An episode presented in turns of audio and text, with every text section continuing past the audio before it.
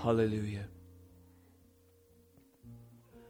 O Heavenly Father, it is written, we are told in your word that the most precious of all commodities to us, so infinitely surpassing any amount of worldly riches or wealth, is the blood of Jesus Christ applied to the heart, the soul of man, such that its redemptive power is strong enough, secure enough, sufficient enough to redeem for us Lord Jesus, access into the throne room and presence of Almighty God, where only the purest, as pure as yourself, dwell.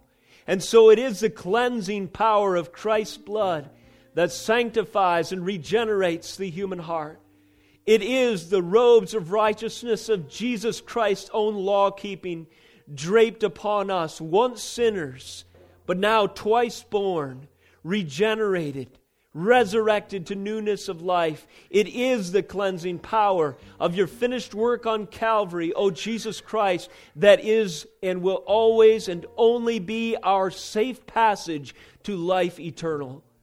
And these songs remind us of that, and so does your word, and may our heart be open to hear the call from the throne of glory to not waste affections and time and distraction on distracting things of this life that might cause us to waste precious moments of our time better served in devotion and worship to the Lord of glory and reverence and an awe and obedience to Him, now supplied by the power of the Holy Spirit in response to so great a salvation as we retain in Jesus Christ our Lord.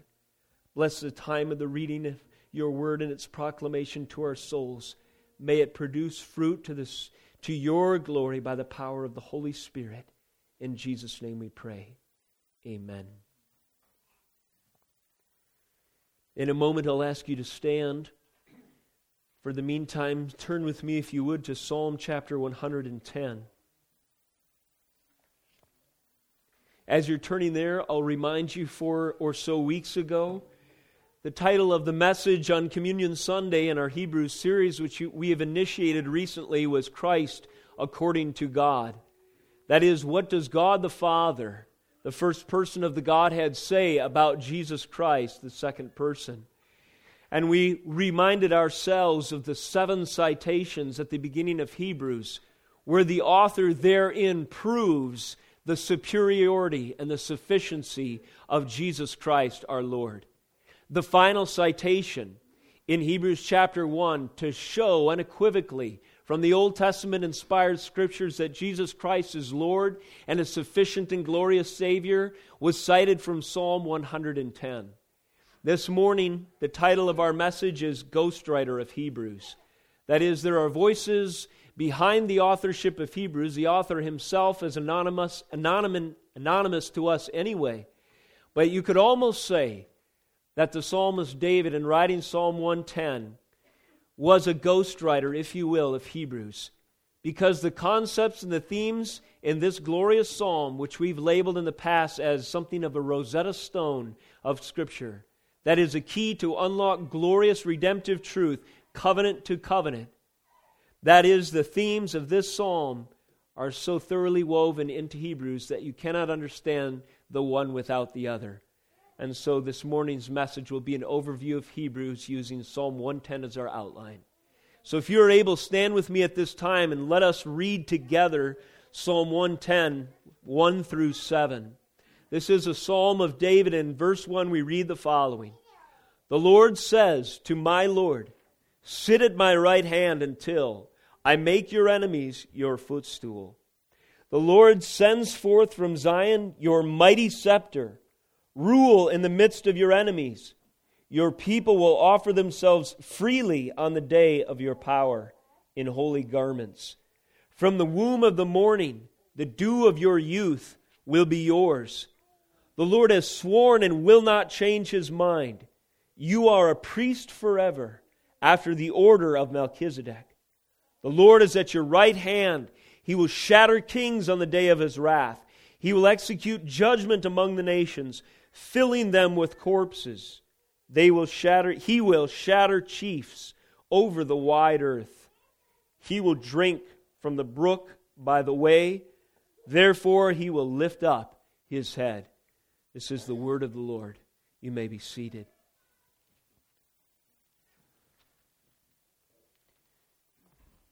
Keep a thumb or bookmark there in Psalm 110 Through, throughout the duration of this message, if you will, and turn with me to Hebrews chapter 1.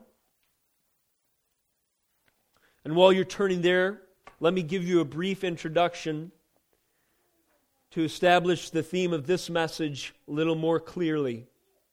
Though the author of Hebrews remains anonymous to the modern reader, its, quote, ghostwriter does not. The Holy Spirit, the ultimate ghostwriter, the ultimate author, behind this glorious book, the Holy Spirit's signature is all over this magnum opus of gospel truth. But in addition to that, there is the stunning influence that the Holy Spirit uses from Psalm 110 that undergirds the beautiful, poetic, and symbol laden and powerful proclamation of the understanding of the finished work of Christ cover to cover in Hebrews. Some textual scholars have proposed that the book of Hebrews could well be a sermon where the writer, the author, as I mentioned, unknown to us, takes Psalm 110 as his text. Some have surmised that perhaps the book of Hebrews is a sermon on Psalm 110. Given the 13 or so references to Psalm 110 throughout the book of Hebrews, this hypothesis is not hard to consider. But greater still is the probability of this claim when one considers the outline that Psalm 110's seven verses provide for the entire book of Hebrews, which we'll touch just briefly by way of overview this morning. But even more emphasis of the importance of Psalm 110 to the New Testament generally is seen when considering it, that is, Psalm 110's 13 references in other New Testament books outside of Hebrews. If you have a pen and would like to mark any of these passages down, I'm now, now going to give you a list of allusions and references and citations to Psalm 110 throughout the New Testament. In the book of Mark, we have three. Mark chapter 12, verse 35. Mark chapter 14, verse 62. Mark 16, verse 19. And then in the book of Matthew, there's two. Chapter 22, verse 43. Chapter 26, verse 64. Also, you will find in Luke in chapter 20, verse 41, a reference to Psalm 110, as well as chapter 22, verse 69. Later in Acts, by the same author, you will find in chapter 2, verse 34, in Peter's sermon, a reference, a citation directly again from Psalm 110. Romans 8, 34, Paul incorporates the same language yet again. He does it in 1 Corinthians 15, 25 also in Ephesians 1:20, Colossians 3:1, and Peter does so in 1 Peter 3:22. Those are the 13 additional references to Psalm 110 that we find throughout the New Testament. Our author in the book of Hebrews alone cites Psalm 110 six times in reference to the ascension of Christ. The very beginning of the book, we're reminded of that. We'll read that verse again in a moment, verse 3. And then seven times, Psalms 110 is cited with reference to the priestly work of Christ. Thus, Christ, the king and priest of the Melchizedek order, is gloriously manifest from Hebrews 1 1 to Hebrews 13 24, that is, from cover to cover.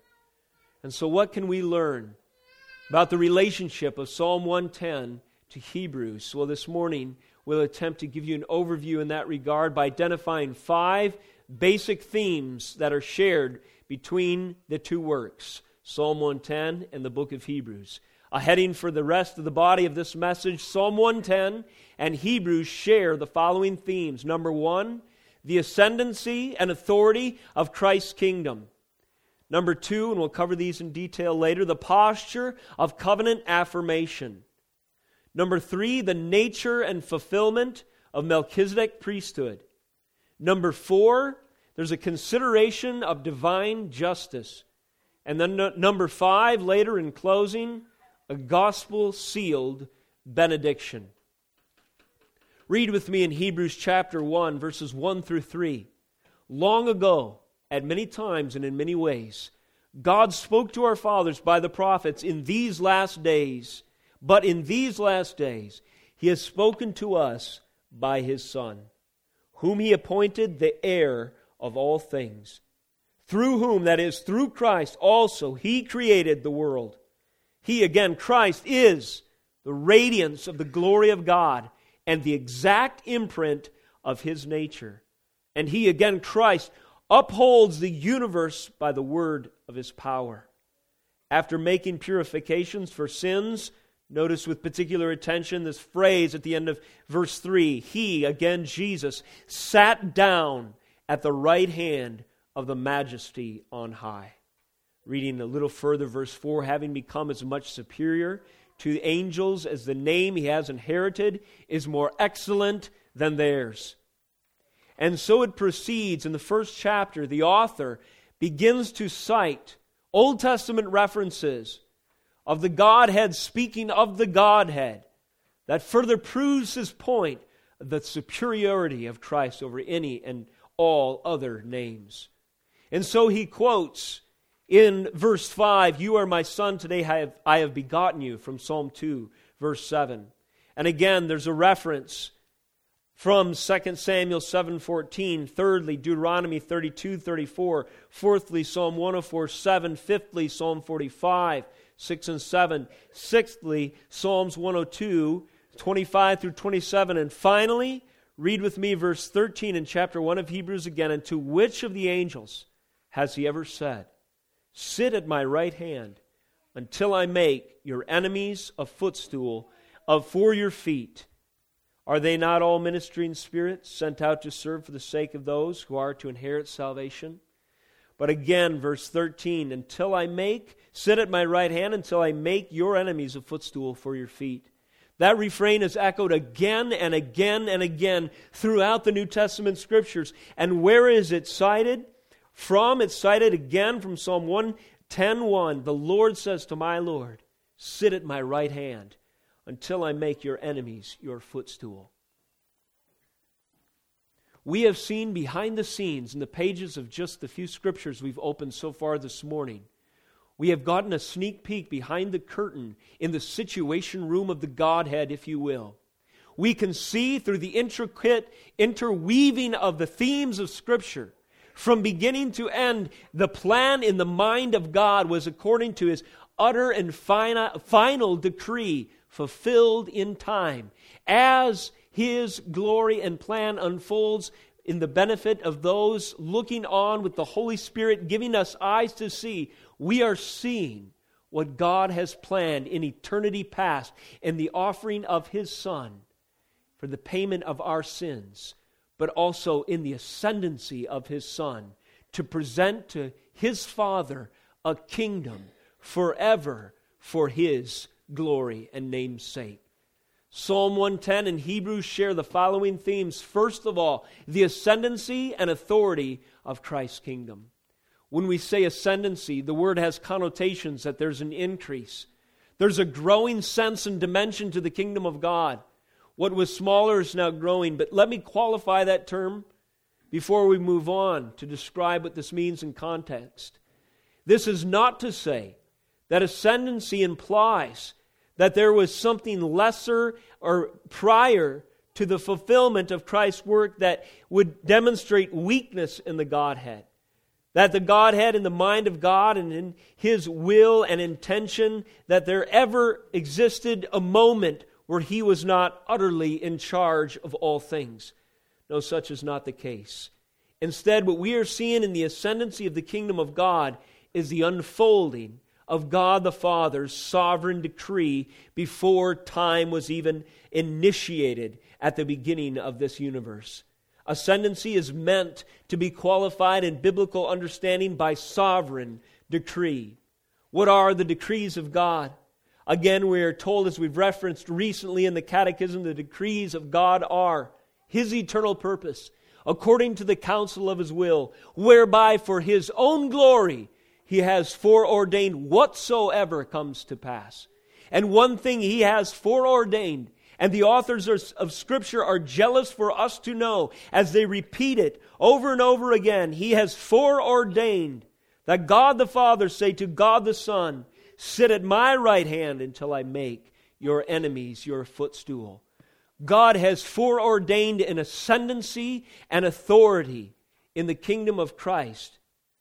Thus, we find the meaning of the ascension itself the fact that Christ finished his work here on earth and was ascended to the Father, and upon his arrival at his throne, presenting to him his kingdom. These ubiquitous New Testament references as fulfillment indicate to us that there is a full and a final completion of what Psalm 110 spoke of. Daniel 7 13 and 14 that underscores the meaning of the ascension. In Hebrews chapter 1, it's the bookends of the prologue. The book is introduced with this idea that Christ has, at now this end of the age, sat down at the right hand of the Father. Thus, he says, we are living in a different eschaton now. But in these last days, he has spoken to us by his Son. And what was a significant uh, milestone that indicated this turning of events? Well, it was the ascendancy and authority of Christ's kingdom manifest upon his ascending to the Father after the finished work of redemption, pictured in this language that he now sat down as he sat down at the right hand of the majesty on high. Majesty on high is a reference to God the Father.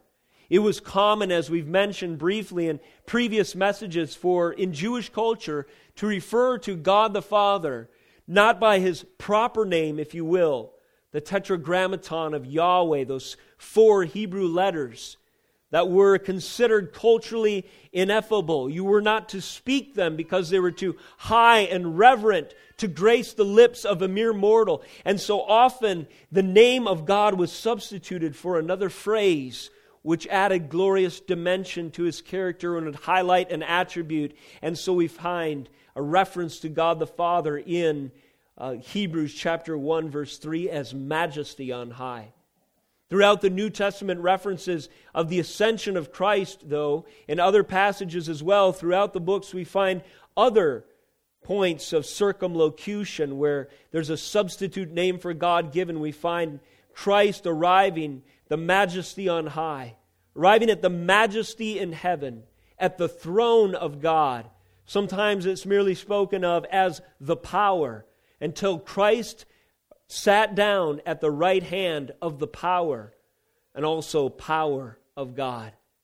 Thus, the meaning of the ascension is better understood, and indeed, I would say, cannot be understood outside of, of an understanding of the purpose and plan of God his sovereign decree that is written for us in Psalm 110 and cited time and again in the New Testament scriptures. The ascendancy and authority of Christ's kingdom are a shared theme between Psalm 110 and the book of Hebrews. Also, underneath that point of ascendancy and authority is not just the meaning of the ascension, but also meaning of subjugation. And we, we read in Hebrews chapter 1, verse 4, after Christ has sat down at the right hand of the majesty on high, there's this language in verse 4 having become as much superior to angels as the name he has inherited is more excellent than theirs. And then it's followed with citations that prove how far superior Christ is to any other authority, including angels. And so it is to say that Christ in his ascendancy is over transcends authoritatively, and everything lesser, every other name, is subjugated under him. It's lesser, it's part of his kingdom over which he rules. What is the meaning of subjugation? What is the meaning of subjection of every rule and every authority to Christ? Well, Psalm 110 is helpful in this regard. In Psalm 110, it says, Sit at my right hand again in verse 1 until I make your enemies your footstool. Verse 2 reads, The Lord sends forth from Zion his your mighty scepter, rule in the midst of your enemies. Rule in the midst of your enemies. There is two image, images, at least, that refer to the subjugation of Christ's enemies in these first two verses of Psalm 110. The first is the metaphor of footstool. Everything that is not of Christ, that is not Christ himself or the Godhead, is subjugated under him and is indeed his footstool. But we see something of the process of this subjugation in verse 2, perhaps, when it says, He sends forth from Zion your mighty scepter, which is the metaphor referring to the rule of the king as symbolized by the scepter in his hand, his authority. But then it says, rule in the midst of your enemies. There is a window of time where we are as a church waiting for the full and consummate kingdom of God in the utter and final subjugation of every last enemy, including, according to 1 Corinthians 15, death itself. But in the meantime, Christ is ruling in the midst of his enemies. You may wonder how in the world can anyone believe the claim that Christ is Lord? After all, if we were to close our eyes and to imagine what kind of world we would see if Christ was truly Lord, it may not be the world that surrounds us today. In the concept and our idea and our ideal of Christ declaring his authority and subjugating his enemies under him, we may not allow for in our human thinking suffering, sin, disease, false authority claims, nation rising against nation, war, calamity, pestilence, famine, sword and all of these things that we nevertheless live with in our social context, at least for this brief moment in time. The time before Christ's arrival, or you could say Christ's initial plan, which was uh, interrupted by the fall of man in Genesis. But then his final plan to set all things right in Christ when every rule is subject under him.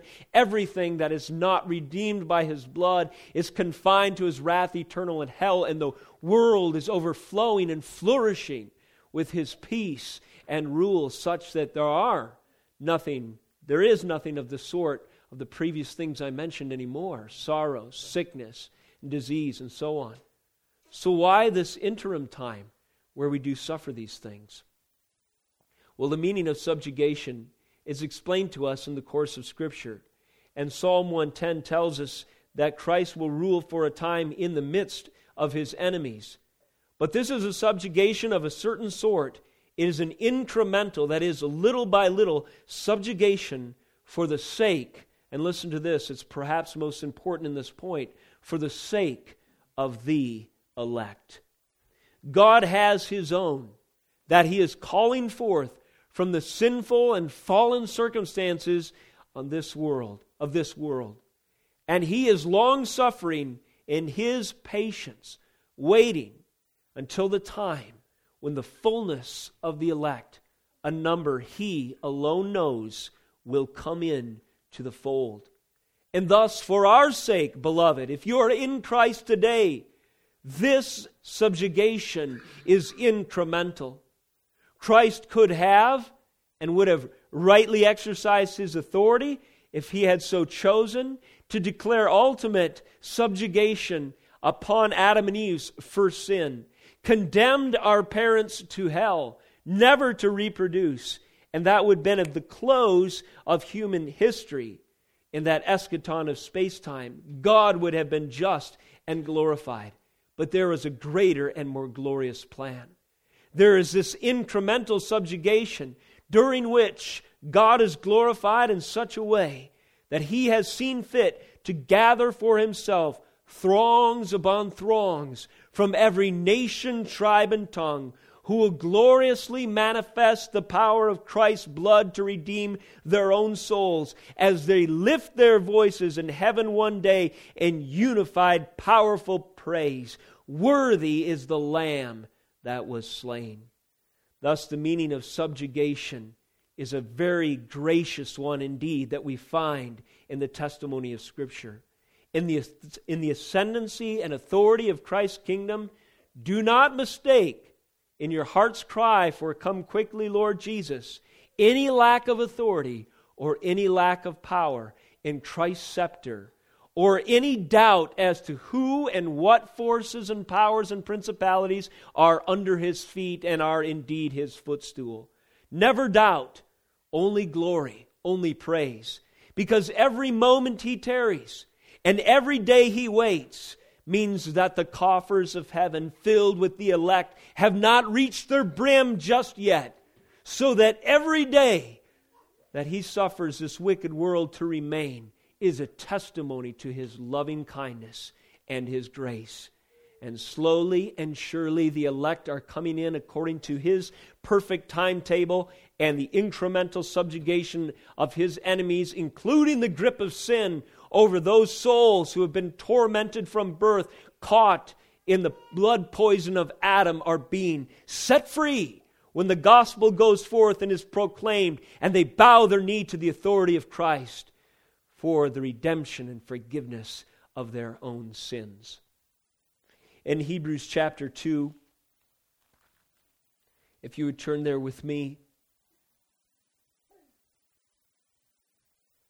there is a testimony of this subjugation and an evidence of it that we read in context here. It says in verse 8, putting everything in subjection under his feet. I'll back up to verse 5. Now, it was not to the angels that God subjected the world to come. So you see the language here. So the author is going to expound on again. If this was a sermon from Psalm 110, he's helping us to understand the first point that the psalmist makes. Now, it was not to angels that God subjected the world to come, of which we are speaking. It has been testified somewhere. What is man that you are mindful of him, or the Son of Man that you care for him? You made him a little lower a little while lower than the angels, you have crowned him with glory and honor, putting everything in subjection under his feet. Now, in putting everything in subjection to him, he left nothing outside his control.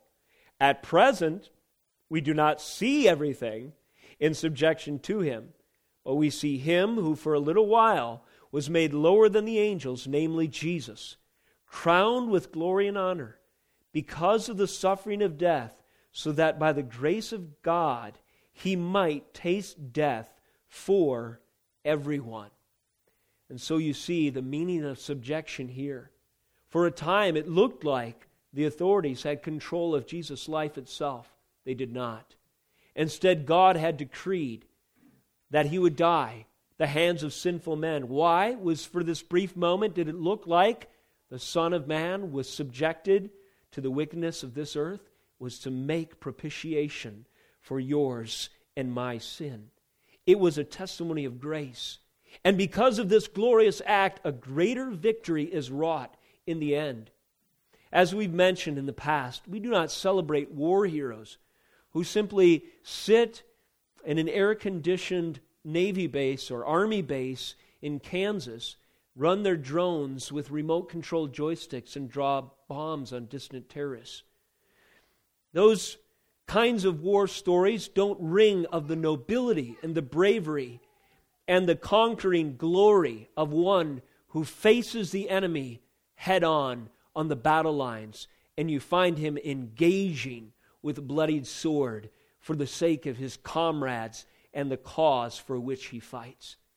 Our Lord is a conqueror, something like that, who has engaged the enemy at the ultimate point of contact the right to yours and my soul. He has defeated him by his own death.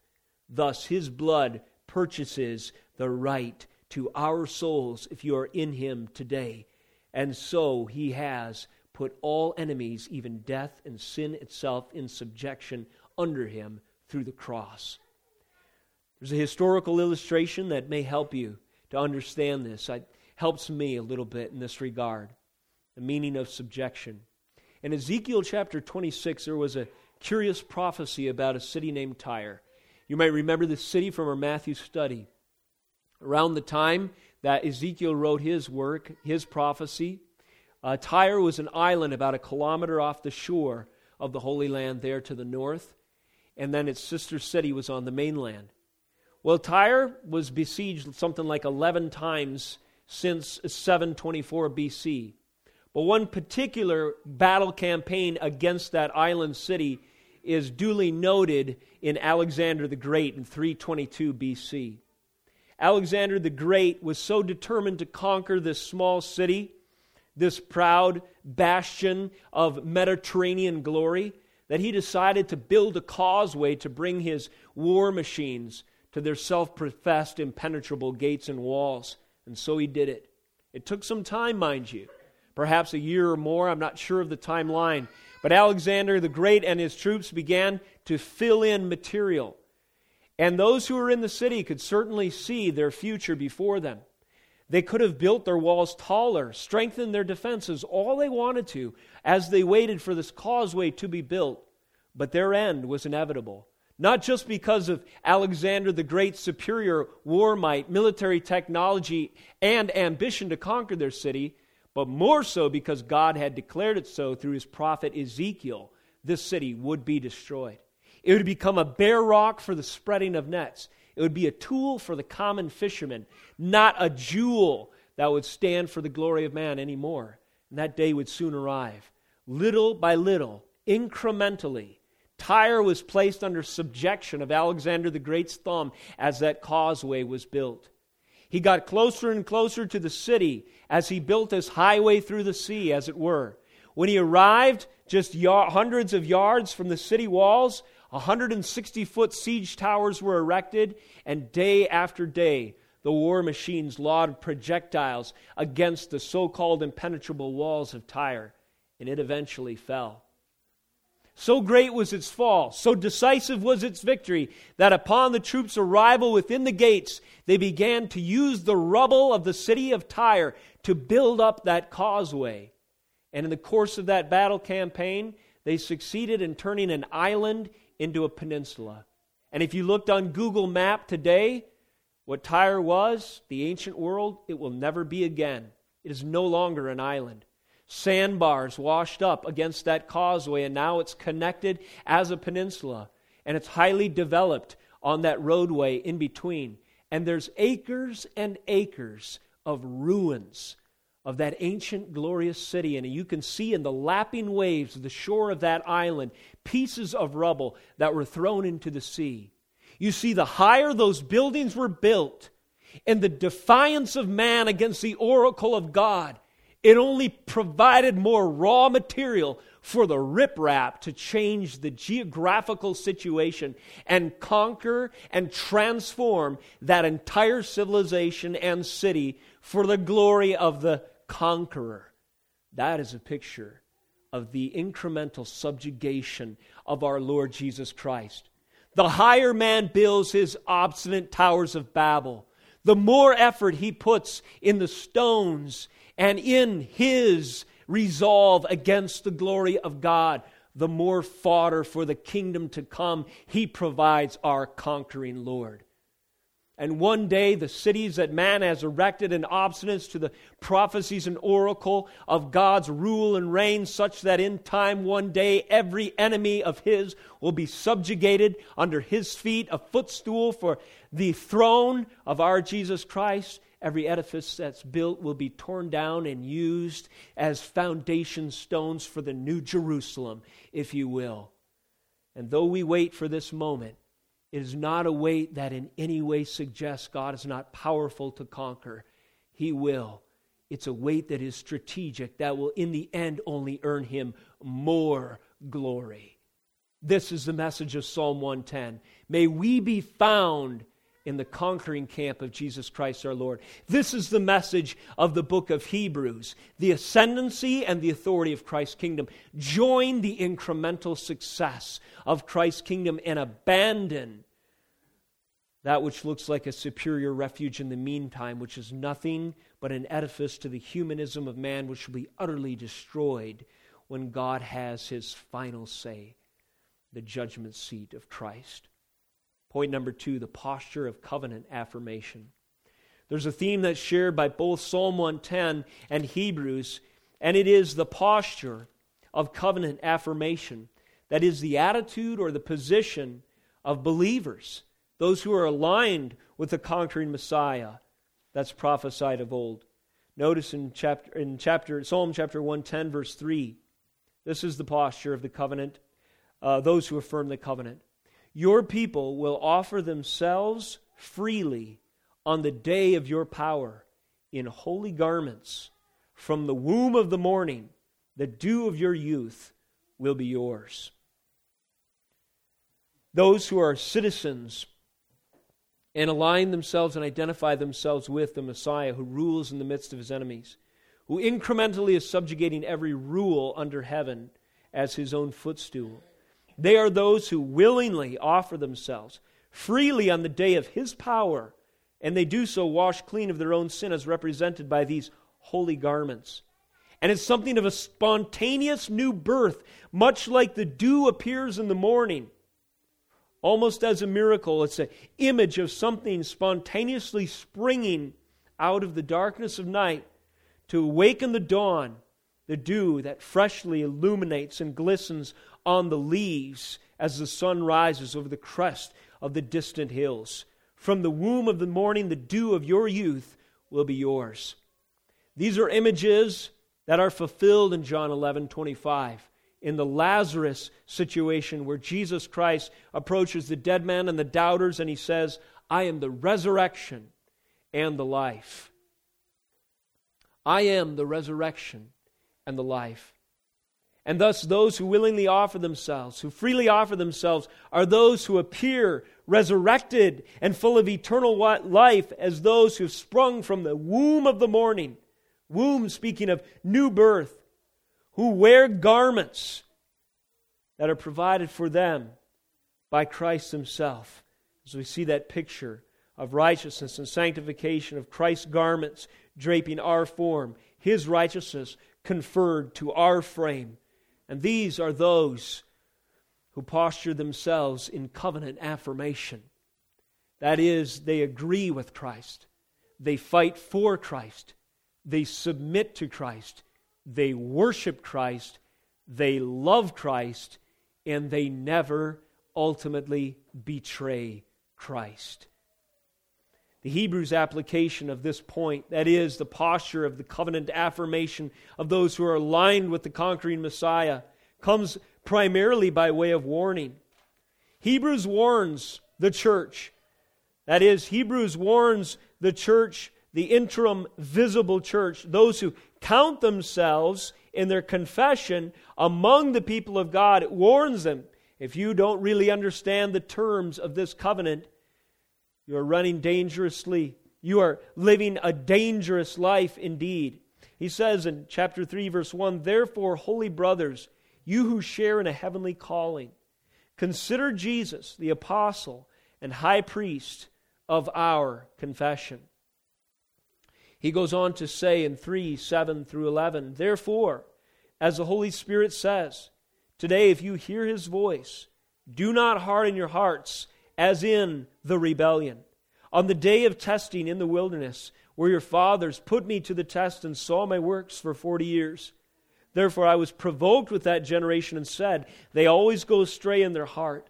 They have not known my ways. As I swore in my wrath, they shall not enter my rest. Again, this note of warning when it compares those who thought they were affirming the covenant in this picture of the Old Testament Israelites who quickly disavowed their Lord in their complaining and in their apostasy. It says in verse 12 Take care, brothers, lest there be in any of you an evil, unbelieving heart, leading you to fall away from the living God. Search yourself, examine yourself daily. See if you are in the faith. Do you find within your soul a posture of one who is well described in Psalm 110 as offering himself freely in the day of Christ's power? You realize the power of Christ's finished work, and upon that realization, you throw yourself at his mercy and in service of his great kingdom, recognizing that you are made worthy of joining him only by his holy garments supplied to you and that this is a work of regeneration, of resurrection to, unto eternal life, as you have sprung, as it were, the dew from the womb of the morning, into newness of abundant life. Hebrews chapter 3, verse 1, 3 verses 7 through 11. Also, chapter 4, verse 11, there's this refrain of warnings repeated. Let us therefore strive to enter that rest. Here, speaking of the Sabbath rest that is promised only sufficiently in Christ. Let us strive to enter that rest so that no one may fall away by the same sort of disobedience. And then it goes on to describe the Word of God powerful in bringing our attention and discernment to bear in that regard. Hebrews, the author of Hebrews deals with the question what if we were not so moved to offer ourselves freely to the Lord when the going got tough or when it was difficult?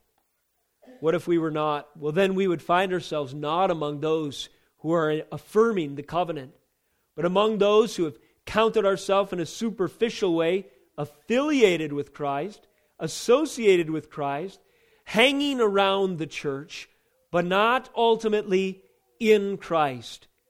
Because when the going got tough, the trials got deep and dark, and the road got steep and narrow. Even as this church was incurring persecution at the time that this message was written to them, we found ourselves falling away. We must remain in the conquering cause of Christ Jesus our Lord. And we're reminded of the doctrine of the perseverance of the saints. The promise of rest is contingent upon the Holy Spirit's work evident in long suffering and in perseverance, in zeal and earnestness worked in the heart of the believer, in service of our conquering Messiah's holy cause. Thus, there's an application of this posture of covenant affirmation that the author of Hebrews draws out by way of warning. The author of Hebrews also makes an application of those who are affiliated with the covenant, and he does this via means, via means or the way or the method that we stay firmly fixed in the good graces of the Lord. In fact, the only way we ever are in the good graces of our Lord, and that is through the high priesthood of Christ. In chapter 4, verses 14 through 16, we read of these truths. Since then, we have a great high priest who has passed through the heavens, Jesus, the Son of God. Let us hold fast our confession. Again, he's saying that confidence and the posture, if you will, of covenant affirmation is secure in the heart of the redeemed because of the high priesthood of Christ. Verse 15 For we do not have a high priest who is unable to sympathize with our weaknesses but one who in every way, who in every respect has been tempted as we are, yet without sin. Let us then with confidence draw near to the throne of grace, that we may receive mercy and find grace to help in time of need. And thus, the author of Hebrews again is hitting on this theme of those who are in the covenant of God by saying that only through the means of Christ's high priesthood do we deserve or do we have or maintain any assurance that our confession will hold fast? Any confidence that we can draw near to the throne of grace and not be ultimately ostracized from the presence of God? Only this is the one and only way His people, Christ's people, can and will offer themselves freely on the day of His power. That is, how is Psalm 110 fulfilled? How does this come true?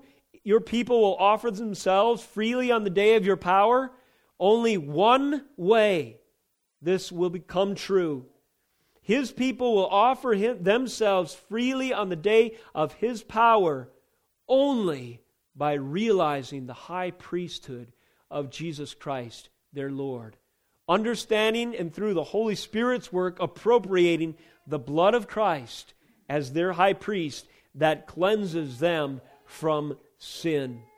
This is the posture of covenant affirmation fulfilled in Christ's work in Hebrews. Psalm 110 and Hebrews share a third theme. Number three, they share this theme the nature and fulfillment of Melchizedek priesthood. The author of Psalm 110 goes on to explain something about the nature of this conquering Messiah here prophesied. It says in verse 4 The Lord has sworn and will not change his mind. You are a priest forever after the order of Melchizedek. In the course of redemptive history, this is indeed surprising that a priest would also be a king. But that was the picture supplied in the order of Melchizedek of old, a mysterious figure who exists as a metaphor for Christ himself, at least, perhaps even a theophany. And Melchizedek of old was king and priest, and Abraham offered tithes to him. And so in Christ, we see this picture fulfilled and evident. The author of Hebrews, actually, this is the crux and the meat of his work. The primary body of his text is given to expound the nature and fulfillment of the Christ Melchizedek priesthood. Psalm 110:4 is expounded from chapter 5 all the way through 10 and 12. There are just four headings I'll give you briefly that you could organize the material perhaps around. First of all, there's the order of the priesthood itself. Secondly, there's the covenant, the nature of the covenant in Christ. Thirdly, the tabernacle. And fourthly, sacrifice. This order of the priesthood to underscore the nature and fulfillment of what Melchizedek's uh, work, his mediatorial work, meant is highlighted in different places, like Hebrews 11, uh, 5 Verse 10 being designated by God, speaking of Christ, a high priest after the order of Melchizedek. This order is different than the Aaronic order, the order of Aaron, or the mere office of man who would have to be repeated because he would die and then a new priest would need to arise to fill the void. This priest was different, this Christ that is prophesied and then here in time fulfilled. In chapter 7, verse 1 through 3, verses 1 through 3, for this Melchizedek, king of Salem, priest of the Most High God, met Abraham returning from the slaughter of the kings and blessed him. And to him, Abraham apportioned a tenth part of everything. He is first, by translation of his name, King of Righteousness. Then he is also King of Salem, that is, King of Peace. He is without father or mother or genealogy, having neither beginning of days nor end of life, but resembling the Son of God he continues a priest forever. So you see, expounded the uniqueness of the order of Melchizedek priesthood. He is not one who will die, he will live forever. In the marking of this old covenant enigmatic figure, the fact that he had no recorded lineage spoke to the fact that Christ himself would be king and priest eternally. Later in the same chapter, verses 23, we read the former priests now we're seeing a contradistinction from the old order to the new. The former priests were many in number because they were prevented by death from continuing office. But he, again speaking of Christ, holds his priesthood permanently because he continues forever. Consequently, he is able to save to the uttermost those who draw near to God through him. And again, you see that those who affirm the covenant, those who draw near to him, those who freely give themselves in the day of his power. They do so why? Through what means? Through the high priesthood of Christ, who is able to save to the uttermost because he is a priest after the order of Melchizedek. His sacrifice and his intercession for us is sufficient since he always lives, it says, verse 25, to make intercession for them. And so it goes Verse 26 For it was indeed fitting that we should have such a high priest. And notice these adjectives ascribed to Christ holy, innocent, unstained, separated from sinners, and exalted above the heavens. He has no need, like those former high priests, to offer sacrifices daily, first for his own sins, then for those of the people, since he did this once for all when he offered up himself. For the law appoints men in their weakness high, as high priests, but the word of the oath, which came later than the law, appoints a son, that is Christ, who is made, who has been made perfect forever. So again, the order or the nature and fulfillment of Melchizedek priesthood is underscored in the exposition of the order of this uniqueness of Christ's high priestly intercession for us. Later we read of the new covenant, chapter 8, verse 6. But as it is, Christ has obtained a ministry that is far more excellent than the old, as the covenant he mediates is better, since it is enacted on better promises. Later we read in similar language of the tabernacle. The tabernacle of old, that image, that symbol laden picture and prophecy, that prefiguring of what was to come, has, has again been fulfilled and indeed eclipsed in Christ in chapter 9, verse 8. By this, the Holy Spirit indicates that the way into the holy places is not yet opened as long as the first section is still standing, which is symbolic for the present age.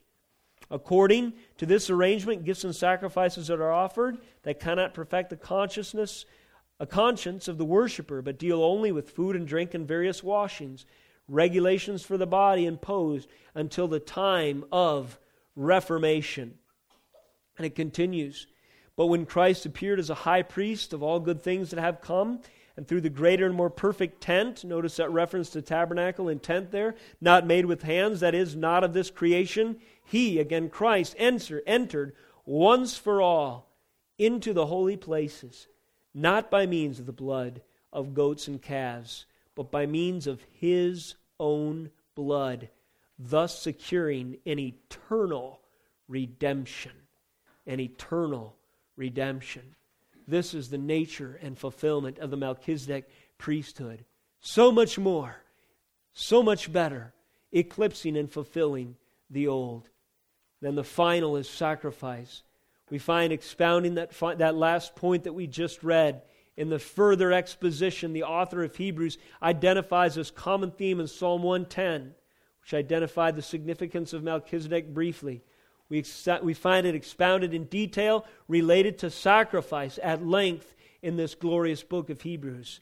In chapter 9, verse 13, the author continues to speak of the sacrifice for if the sprinkling of defiled persons with the blood of goats and bulls and with the ashes of a heifer sanctifies for the purification of flesh, how much more will the blood of Christ, who through the eternal Spirit offered himself without blemish to God, purify our conscience from dead works to serve the living God.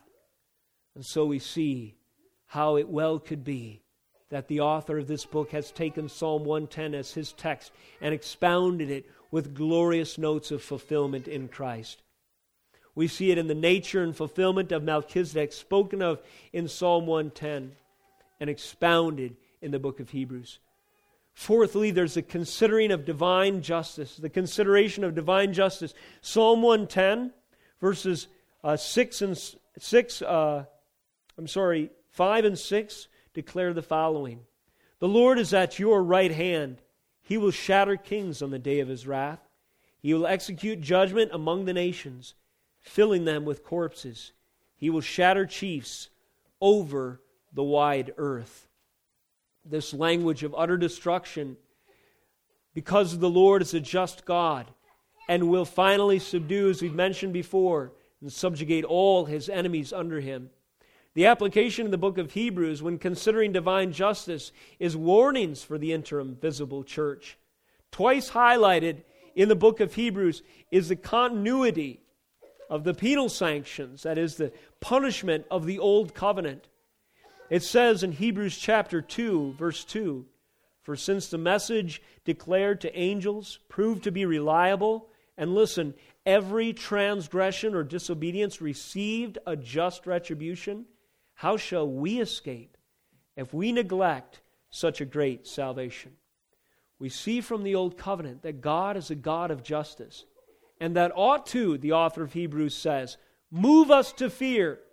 If we should neglect so great a salvation, if every transgression of the law of God of old received just retribution, that is, and received justice, payment, and punishment, how shall we escape if we neglect the covenant means today. So there's a warning issued for the visible interim church. That is not the invisible church, those who absolutely are the God only knows number in Christ, but instead those who gather every day in churches all across this globe who associate, who profess Christ, but need to hear the warning that if they hear the gospel and they not and they do not pay heed, if they do not repent, then they will fall under punishment and sanction. And how much more? Because they have the greater responsibility of the revealed Christ to contend with. No excuses.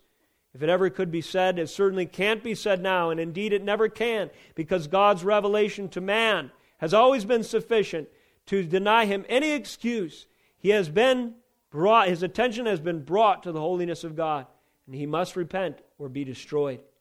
The second reference to the punishment of the old covenant and its continuity as a concept that is the consideration of divine justice in both the old covenant and the new is in chapter 10 verse 26 it says here for again this is a warning or again if we go on sinning deliberately after receiving the knowledge of the truth there no longer remains a sacrifice for sins but a fearful expectation of judgment and a fury of fire that will consume the adversaries Anyone who has set aside the law of Moses dies without mercy on the evidence of two or three witnesses. And again, verse 29, after calling witness to the Old Testament justice, the Old Covenant justice, the author of Hebrews issues a warning. How much worse punishment do you think will be deserved by the one who has spurned the Son of God and has profaned the blood of the covenant by which he was sanctified and has outraged the Spirit of grace. For we know him who said, Vengeance is mine, I will repay. And again, the Lord will judge his people. There's a common theme between Psalm 110 and the book of Hebrews. It's the consideration of divine justice. And it's issued as a, war- as a warning in the new covenant context, a warning for the interim, that is, before Christ finally returns. all the sheaves of wheat are gathered into his barns, and all the sheep who hear his voice are gathered into his fold fully in glory one day. There's a warning for the church that gathers by association today, twice highlighting the continuity of judgment with the old covenant to the new with respect to these warnings here. And so it should fall on our ears with a certain fear.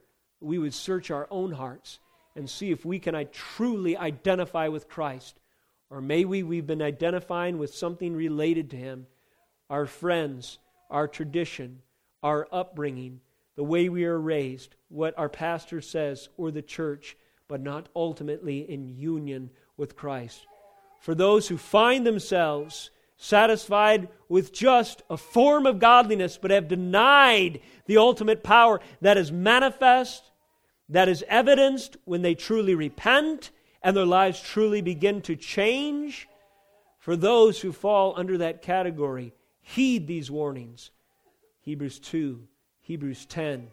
Heed these warnings that remind us that God, Jesus Christ, is the same yesterday, today, and forever. He is a God of justice. And if His justice is not satisfied in the blood of Christ for your sins, His justice will be satisfied in the punishment of your soul in hell forever.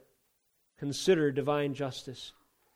Also, under this consideration of divine justice, we are reminded, hopefully, for those that are in Christ, that we will be finally saved because we are among the last kingdom standing. We are in what will be the last kingdom standing. You've heard the adage no one's taller than the last man standing. No kingdom is taller than the last kingdom standing. There is a shaking that will come. There's an utter destruction of everything that is not in Christ, but there is a kingdom that will remain. We read of this kingdom in chapter 12, verses 22 and following. But you have come to Mount Zion, to the city of the living God the heavenly Jerusalem, and to innumerable angels in festal gathering, to the assembly of the firstborn who are enrolled in heaven, and to God the judge of all, and to the spirits of the righteous made perfect, and to Jesus, the mediator of a new covenant, and to the sprinkled blood that speaks a better word than the blood of Abel. See that you do not refuse him who is speaking. For if he did not escape when they refused him, who warned them on earth, much less will we escape if we reject him who warns from heaven. At that time his voice shook the earth. But now he has promised, Yet once more I will shake not only the earth, but also the heavens. This phrase, yet once more, indicates the removal of things that are shaken, that is, things that have been made, in order that the things that cannot be shaken may remain. Our worship text this morning unfolded with these glorious words. Let's hear them again and be thankful and grateful hearts offered to him worship that he so deserves and reverence and fear, even as we transition in moments to communion. Verses 28 and 29 read, Therefore, let us be grateful for receiving a kingdom that cannot be shaken, and thus let us offer to God acceptable worship with reverence and awe. For our God is a consuming fire. Our God is a God of justice. And there is an ultimacy in that which is unshakable, and only the kingdom of God will be standing in the end. Everything else will be destroyed, subjugated under his feet. Finally, in closing, in Psalm 110, we read a final hopeful verse with poetic imagery. He will drink from the brook by the way, therefore he will lift up his head. Again, this is speaking of Christ. Christ will drink from the brook by the way. Therefore, he will lift up his head. May I venture to say that this verse speaks in poetic terms that Christ will be satisfied and glorified. His work will achieve everything God had ordained it to accomplish. And in so doing, he will be glorified. He will drink from the brook by the way. He will be satisfied in his work. Therefore, he will lift up his head. He will be glorified in the same. In his, that is Christ's decisive victory, and indeed ultimately uh, pictured in 1 Corinthians 15, where the last enemy, death, is defeated, Christ is satisfied and glorified. In Hebrews 13, as the author closes his beautiful book, which can well be understood, I feel, according to the outline that Psalm 110 provides. We read these words of benediction, verses 20 through 21. Now may the God of peace, who brought again from the dead our Lord Jesus, the great shepherd of the sheep, by the blood of the eternal covenant, equip you with everything good that you may do his will, working in us that which is pleasing in his sight, through Jesus Christ, and to whom be glory forever and ever. Amen. And so the prayer and the promise is that those who are in Christ, those that hear these words as believers, the invisible church, as we've mentioned before, would be equipped themselves through Christ, be satisfied with everything good that they need to do His will. And then, in executing His will in obedience to Him as a testimony of the Spirit's work through them, bring glory to Christ forever and ever. Thus, in our salvation, Christ provides satisfaction and is satisfied, and through our sanctification and our ultimate glorification with Him, Christ is glorified forever and ever. May the God of peace, through His power and grace, revealed in the resurrection of our great shepherd, Jesus Christ, thoroughly equip you, saint, for his greatest glory. That's something of the message in closing of this heavy, weighty, but powerfully glorious book of Hebrews. As we close this message this morning and transition to communion, remember that communion, the Lord's table, is the lone remaining feast in the new covenant. And in this feast is dramatized. It's a reenactment, if you will, of these themes that we've been studying today the ascendancy and the authority of Christ's kingdom, the posture of covenant affirmation, the nature and fulfillment of Melchizedek priesthood in the order and the covenant, the tabernacle and the sacrifice. The consideration of divine justice, divine justice that was satisfied in Christ's broken body and shed blood for those who are in him today. And finally, the gospel sealed benediction that as we partake in this communion, it's a proclamation and a remembrance of, the, of that which is complete in Him. Thus, we remember and proclaim the priestly order, covenant, tabernacle, and sacrifice assured us, assured to us in Christ's shed blood and broken body this day. Let's transition in prayer. Oh, Heavenly Father, these thoughts are truly too high for mere human minds to contain. Thus, we pray for the Holy Spirit to take what has been accurately represented, and if it has been so, it's been only by your Spirit, and write it by the power of the Spirit to lead us into all truth on the tables of our heart. I pray that as we celebrate communion today, that you would remind us of the finished work of Christ and that it would be meaningful for every participant, that you might be glorified as we consider the satisfaction and the glorification of Christ and the work of Calvary and the redemption of our very souls. In Jesus' holy name we pray. Amen.